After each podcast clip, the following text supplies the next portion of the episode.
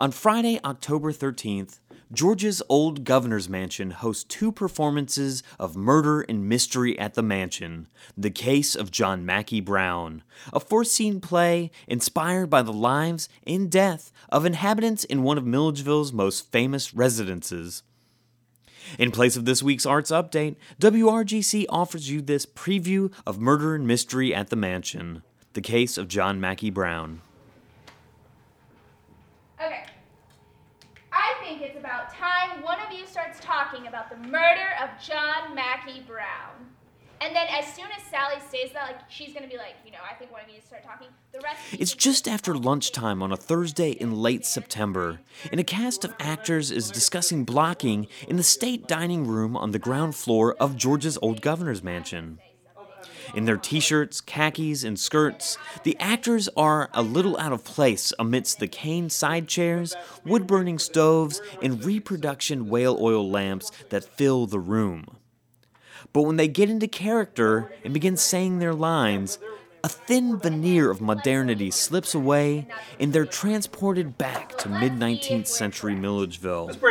Miss Brown, I would like answers just as much as you. Oh, Dr. Fort, I knew you couldn't have had anything to do with this. I resent the accusation that I would ever be involved in the murder of a friend and fellow. In a unique blending of fact with fiction, the staff of Milledgeville's preeminent house museum invite audiences to reimagine the death of John Mackey Brown in an interactive play they'll perform twice on Friday, October 13th. John Mackey Brown was the real life brother of Civil War Governor Joseph E. Brown, and he did die in the old governor's mansion. But The Case of John Mackey Brown is a fictional play that the old governor's mansion hopes will give audiences a new way of enjoying this quintessential Milledgeville landmark.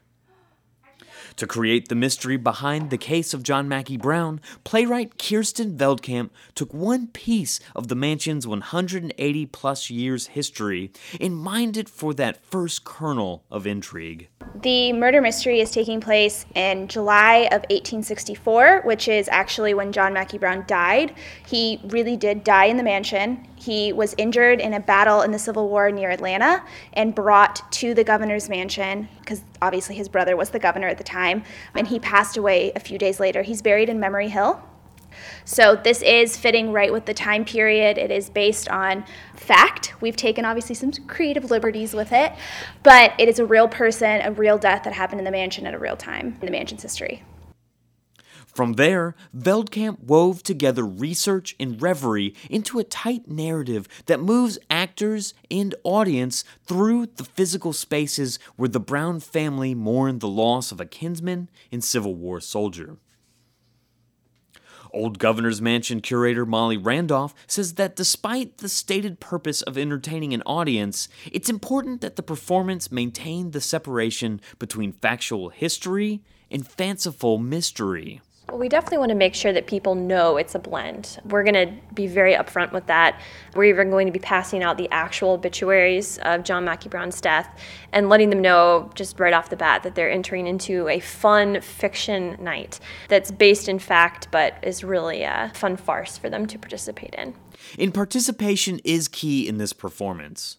Each of the play's first three scenes will be accompanied by a puzzle or game that audience members must complete to win a clue leading to the murderer of John Mackey Brown. In true to the murder mystery genre, each performance ends with teams of audience members making their best guess to catch the culprit and win the evening's festivities. Early signs indicate that the old governor's mansion may be one winner in deciding to host the case of John Mackey Brown. The two performance runs sold out immediately, and that has Veldkamp and Randolph already researching how they might adapt other deaths in the house's history.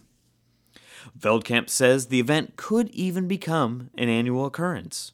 We have four documented deaths in the mansion, and so we'll try to use those as b- new bases. Next year, we're maybe looking at doing Luther Polehill, which was a clerk to Governor Johnson.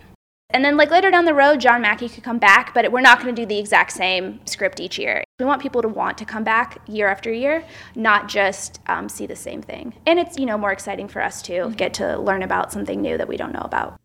For the WRGC Arts Update, I'm Daniel McDonald.